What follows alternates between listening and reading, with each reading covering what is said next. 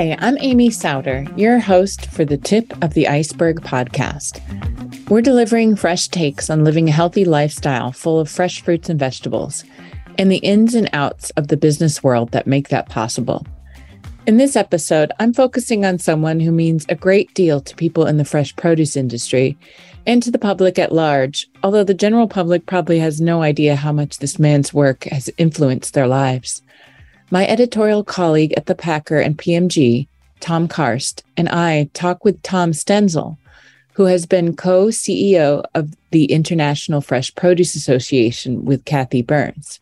The big news is Stenzel has recently retired from his leadership role at the association, which is huge considering he has helmed a produce organization for almost 30 years. Stenzel was president and CEO of United Fresh Produce Association for more than 28 years, before it combined with Produce Marketing Association. Stenzel has formed a new company, the Stenzel Group, that will keep him helping the industry, which in turn will affect all of us who want to eat fresh fruits and vegetables. This guy has really made some big changes and fought for our industry over the years. What we want to know is what was this produce world like 30 years ago? What were the big challenges, the wins, and of course, what's coming up? Now let's hear it directly from Tom as he answers questions from our own long-standing Tom, and then I throw in some questions too. This is Tom Karst, editor emeritus of the Packer with Amy Sowder editor of PMG and retail editor of the Packer. And we're honored today to have Tom Stenzel, longtime president of United Fresh and, of course, co CEO for a period here with International Fresh Produce Association. Tom, great to have you here with us and talk a little bit about your uh, storied career. Well, thank you. No, it's great to be with you. Yes, I'm looking forward to hearing more about your overall career journey and what's what's planned next. Calling all produce decision makers. We're talking to you, buyers, sales managers, merchandising managers, and procurement specialists. Here's your chance to optimize your potato merchandising in store and win a fun filled adventure to Denver, Colorado. You already sell more fresh potatoes by volume than any other produce commodity. And with merchandising best practices, you can sell even more of America's favorite vegetable, potatoes. Potatoes USA invites you to go to potatomerchandising.com to learn more and enter to win a potato adventure to Denver. So yes, you know, uh. Tom, as I remember you, of course, I was around when you came to the industry 1993 correct? I don't know if i am good with that. yeah that's right tom. Uh, i guess we're old timers in the industry at this point. That is so true. Not and so much. as i remember you uh, you came from the beverage association correct? Yeah kind of roundabout. Um, actually i'd been with a group called the international food information council mm-hmm. uh, for about seven years. I'd been president there. And um, previous to that, I worked for the American Beverage Association, also uh, here in Washington, D.C. Uh, but as I, I kind of looked at what was happening in my career way back then, uh, the the Food Information Council was a little bit more of a coalition. We did a lot on food safety and nutrition issues but I really wanted to do something more uh, in totality for an industry. And when a, uh, a, search firm called and said, "Hey, would I be interested in talking with the fresh produce industry?" Uh, I really jumped at that chance, and uh, it's just been a, a, blast ever since. What was that first engagement with? You know, the association with the leaders of the association back then, and uh, what did you what did you think when you first talked to the, you know the leaders of the industry as you considered joining the team? I guess. Yeah, it, it's it's probably hard to to put my finger on it at this point, Tom, but they felt very personal. Uh, it was a five member search committee. Mm-hmm. Uh, Alan Siger uh, from Consumers Produce in Pittsburgh, uh, God bless, is the last one uh, who's still with us. Uh, Bill Heinz, uh, Roger Jones, a number of my my dear dear friends over the years. Uh, but it was a more personal interview. Uh, in my previous jobs, I had been working with the CPG companies and uh, very corporate. Uh, so just a real distinction when you started talking with people who were in family businesses, uh, and you know that fresh produce. Uh, we're unique, I think. Mm-hmm. That's interesting. What are some of the early memories you have in the in the 90s of of getting getting familiar with the industry and the and the association well, Roger Jones was uh, chairman at the time when I started, um, potato grower, packer, shipper uh, out of Idaho. So one of my very first trips was to the Idaho Grower Shipper Association um, annual meeting. Uh, so I got to meet a number of people there, and then I really traveled that first year. Um, our industry, uh, it, it's funny because you think we're one, but uh, John McClung, who was the head of government affairs here when I started, uh, told me one day early on, you know, Tom, you think you've joined one industry, but you've really joined dozens of different industries. And I think that's true. Uh, every commodity group functions in its own way, uh, different regional groups. Uh, so for me, it was a, a very a big learning curve to really start to understand all the different facets of the fruit and vegetable sector. Oh, that sounds similar to yeah. I think my first year or so was a lot of traveling, and I remember how eye opening it was to visit an apple packing facility. Yes, and then then a mushroom place, which was completely different.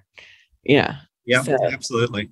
Um, that that is interesting. Um, and how how did you find kind of what your your passions within your role and and the industry you know did you find kind of your own i don't know if pet projects is the right word but like just yeah well things yeah. I'll go back to the, the earliest days. And, uh, you know, one of the things that I found challenging is uh, honestly, United at the time, United Fresh Fruit and Vegetable Association was not uh, necessarily on the strongest leg. Uh, there was a real need to identify who we really were so I worked with the board of directors uh, in those first few years to really hone in on uh, who we wanted to be as an association, how we would serve our members. Uh, and we ended up having a, a moment of truth. Um, Tom, you'll remember this the uh, fight over the Perishable Agriculture Commodities Act, uh, the PACA. Mm-hmm uh, there was a time around 1995 that um, actually the retail supermarket industry tried to get the law changed to get rid of the PACA. Uh, and it really forced us to take stock of uh, who we are as a produce industry. Uh, we love our customers. We want to work with retailers. They're essential to our success. But at the same time, we had to define ourselves as a produce industry association. So we fought to maintain the PACA even though it kind of hurt us a little bit in convention attendance and things like that mm-hmm. um, from the retail side. But it was important to tro- really show the identity. And I think that put United on the right uh, uh, path forward uh, in those early days. And we were able to grow from there with a, a very solid support from the broad industry. I do remember that time. And there was, you know, there was a whole political element to all that and how that unfolded and you, somehow you were able to navigate that and to to salvage of course the the PACA when yeah it's it important to the industry wasn't it it was a strange fight because it was almost like brothers fighting or, or yeah, an inter-family feud mm-hmm. uh, because the retailers are our partners so that it really didn't make sense the produce VPs, interestingly, at retail, kind of sided with the produce companies because they understood how important you know fair trading standards are uh, in our industry. It was some of the other folks at retail, whether they're they're lawyers or or some others who didn't quite understand why produce had this special case. But the thing that made a huge difference is you know we have that perishable product that um, if you have a dispute there's no way you just hold the product while you're figuring out the, the negotiation because uh, it, it goes away. So it was important that we were able to maintain uh, those fair trading standards. And when you think of the the packet full of issues that United is always engaged with, I say United now IFPA. Uh, how do those those few issues back in the 90s perhaps compare to right now and, and what the industry concerns are? Yeah, that's interesting. Um, I don't think we see anything quite like, you know, that PACA battle. There's still going to be differences of opinion throughout our industry.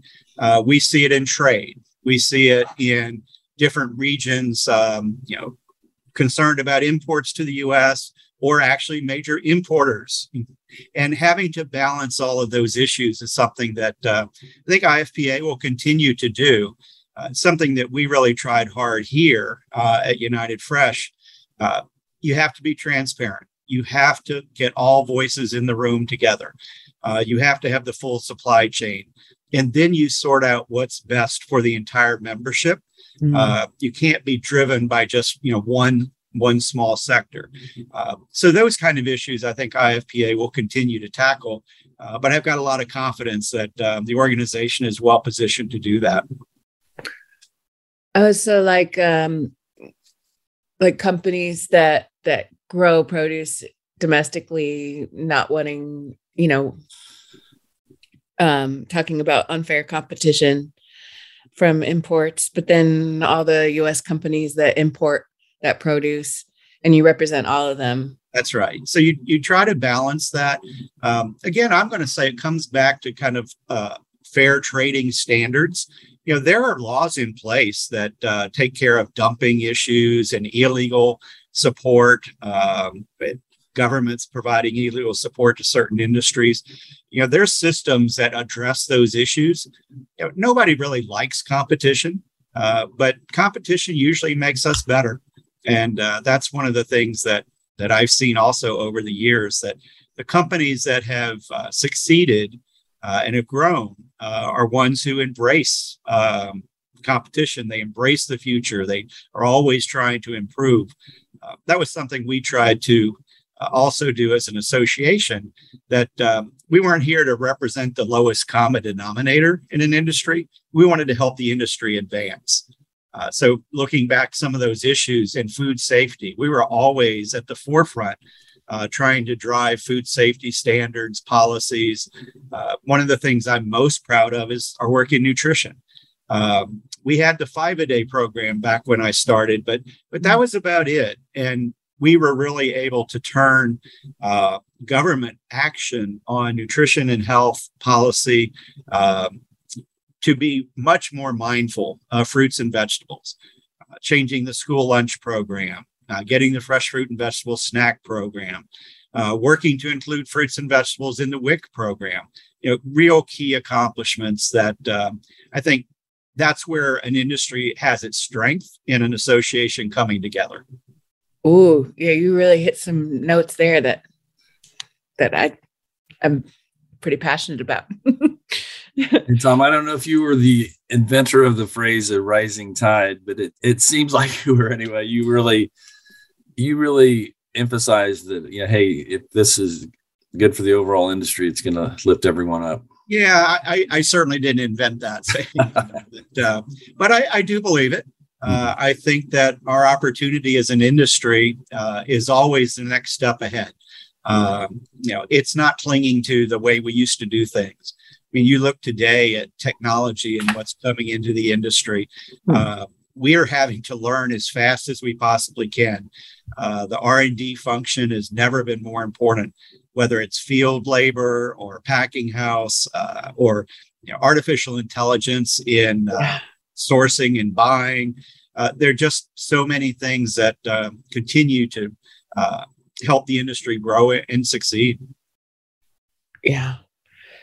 Um, what what do you think you will miss the most about um, being CEO of United Fresh or co-CEO of uh, International Fresh Produce Association? Yeah, Amy, I, I think probably more than anything else, it's the people. Um, this industry has become my family as well. Uh, so I will miss seeing everybody at board of directors meetings and uh, conventions, although I'm going to stay as much as I can in the industry. I, I started a little consulting practice. Um, I probably will not be working 80 hours a week uh, the way I did for many years, but um, I've cut it back to about half and uh, hope that I'll be um, very involved with a number of industry members. Uh, I'll actually be coming out to the uh, Packers West Coast show. Um, So looking forward to seeing a number of friends there. So we'll see you in California soon. Yes, yes. Um, what qualities do you think, with your own personality and and the way you work, um, really resonated with the industry and and how? I mean, how do you think it it's going to evolve?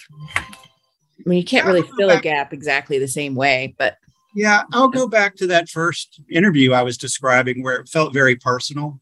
And that's pretty much the way I've operated here at, at United and uh, then hopefully made some impression on the IFPA moving forward. Uh, we, we are a family business. that it's there is more corporate involvement, more private equity involvement, but uh, this is still you know a, an industry that operates on a handshake, uh, on a hug. Um, we're we're very uh, friendly, even with competitors. Usually, uh, people help each other out, and that was the way I always tried to uh, manage the association. So I think, in that sense, United was a family business operating to support a number of families throughout our produce industry. And you have to be very careful. I mean, it sounds. I mean, everything is so political, and you have a fine balance. Uh, you know that you have to manage or, or walk, you know, fine line between all the all the family members. right? Yeah. It's funny, Amy, because uh, as I've watched families in the produce industry, you know, having to navigate the same things, uh, sons and daughters, uh, which child is going to move in to become the CEO? Mm-hmm. When do you bring in an outside um, consultant, sometimes a non-family uh, member CEO? Uh, but what makes family successful is you don't hide from those issues you address them you, you for an association you can't hide from those tough issues uh, you have to have the right people in the room. You have to have frank and open conversation. Uh, deal with your differences. Uh, but just like families you know the association has to move forward and and make decisions. Um, hopefully with the board of directors we've had i thinking about who I will miss the most, it's all of those folks who've served on our board over the years uh, that really did help drive this association, you know, as much as I did. And you talk about communication and and uh, and the the dynamic of coming together. None better example than when United and PMA came together. Uh, you know, you your decision to form IFPA what made it the right time you know last year what have you to to do that to to come together versus maybe back in the 90s or the no that's a good question yeah as you know and i think everybody who's listening or watching this will know uh, there were many times when mm-hmm. united and pma flirted with that possibility. Mm-hmm. Uh, I'd say there were a couple reasons. Uh, one, and probably the most important, was the relationship that I had developed with Cathy Burns uh, at PMA. Uh, you know, Cathy is uh, you know, a, a, great leader and someone that I've respected uh, we started working together on uh, produce traceability uh, even before she had joined PMA when she was still at Food Lion. Hmm. Uh, but we got to know each other on a number of issues like that. So when we actually sat down to start talking, uh, there was a mutual respect there that that made the conversation go well. Why in the big picture? I think both associations kind of came to a point where we realized that we could be more effective together. Uh, PMA was very good at certain things. United was very good at certain things. But by teaming up, we could be better at everything. So, in that sense, as long as we, the association staff, are putting the industry first, it only made sense. So, um, you know, having a mutual partner that, that kind of shared that philosophy uh, is what brought it together here. Uh, I guess it's now been like two and a half years, Tom. It, it's amazing. Cathy and I started talking um, back in uh, late well 2020 so um, early. Yeah. yeah. that is more than that's a that's a pretty a good amount of time to uh, hash it out i guess and you, you yep. did that. I know back in the 90s one of the points of conversation was well will this new combined organization devote enough resources to lobbying which of course has been your bread and butter over the years. How do you feel about that? What's what's your sense now as as the lobbying element of what IFPA will be in the future? Well, I can tell you that IFPA is is doubling down uh, on the lobbying, legislative function, government relations. Uh, that's another reason why we came together at this point. If Cathy had not shared that philosophy in her board, um, I probably wouldn't have let it happen, to be honest with you, uh-huh. um, because that was an essential part. Uh, we as IFPA have invested more heavily. We've added staff positions. So that is going to be a key factor going forward. It's a question that's still out there. And I, I'm actually glad you asked it because as I've traveled this past year, I get that question from member companies. So, you know, seeing is believing. But um, we had our first Washington uh, conference uh, earlier uh, this month. And then we're also going to have the September conference as well. And you'll see more and more activities, I think, taking place uh, in this realm with IFPA. Very good. And, and kind of following on that point, I guess, a little bit is this COVID pandemic has been unlike anything. It's crazy and I know in DC it's changed a lot as well. And I don't know if it's getting back to normal or or what's your yeah. sense about that? That is. I mean, the the buzzword is the new normal, uh, which we all use too much, but mm. I don't think it's going to be the same uh, as it was. Um, I want to see it get back to being more personal again. You know, we could only talk with members of Congress on a Zoom like this. And, and just like everybody in business, this did give us a new way to connect so, in that sense, there's some positive that's come out of it. But building relationships, having lunch together, uh, spending time with staff members, you know, a lot of what we do is not the glamorous, let's go see, you know, the big senator and, and talk for five minutes in his office. A lot of what we do is build relationships with that senator's staff. So when someone's 23, 24 years old, just out of college, come to work in a Washington congressional office, we try to help them. We get to know them. Mm-hmm. Five years from now, 10 years from now, they're probably going to be chief of staff for somebody. So, a lot of that relationship building, uh, we're not getting during the COVID days. So, I do hope that we can build that back up. Mm. How do you just start start the relationship, like like practically speaking? Yeah. So, as I mentioned, for the younger staff, uh, that's always part of it. Um, this year, I think we had 60, well, last last year, 60 new members of Congress come in. So every year, when there's a new Congress seated and somebody's coming here for the first time, uh, we will actually take them a fruit and vegetable uh, basket. Uh, we'll introduce the association to their office. So you've got the uh, congressperson, then you've got a chief of staff, and usually you've got an ag person if they're at least related to agriculture at all. But trying to introduce ourselves to all of those different people. Um, that's been been a real key way that you build those relationships. And then do you follow up and be like, let's have lunch? Yeah, I mean, when there's some issue or just once randomly? it's a relationship, yes. Uh, and there'll generally be a group that we work with more closely. So the agriculture committees, committees, uh, yeah, uh, nutrition committee, small business committee, um, and also I guess the other piece of this whole regulatory side is dealing with the uh, USDA, the mm-hmm. FDA, uh, Department of Labor.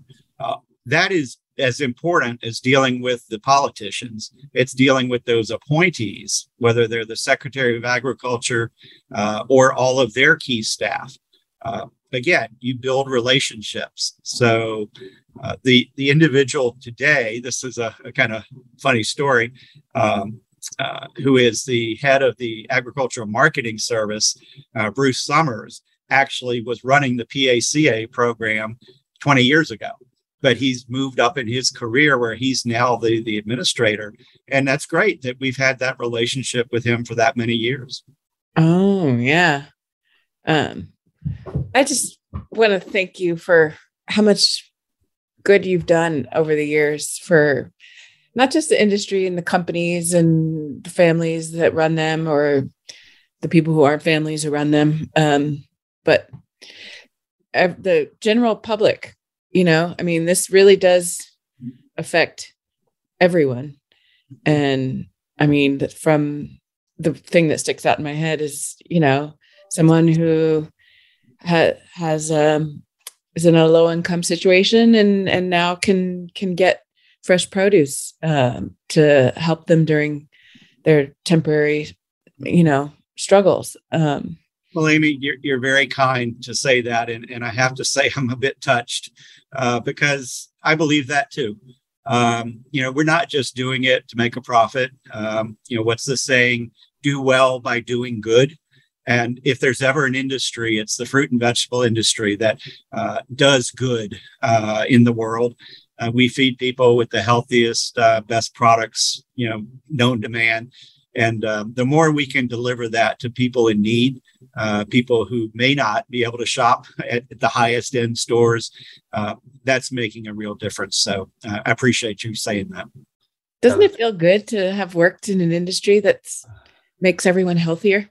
It does, and, and that's why I don't want to stop. So, uh, yeah, hopefully, I'll still be able to contribute. Uh, I'm on a couple different boards that uh, are oh, working yeah. what boards? in the nutrition space. Uh, we've got a group here in DC that I really love. It's called the Bipartisan Policy Council. It was formed by Democrats and Republicans, I don't know, 15, 20 years ago to really bring together a bipartisan group to look at major issues. Uh, we now have a nutrition policy group there that uh, that I'm part of, uh, with other great leaders. You know, uh, José Andrés is on. Um, uh, different professors from different universities looking at how we can change policy to do exactly what we're talking uh, get more healthy foods to people. And you you said um besides be active on different boards you're you're doing a consultancy.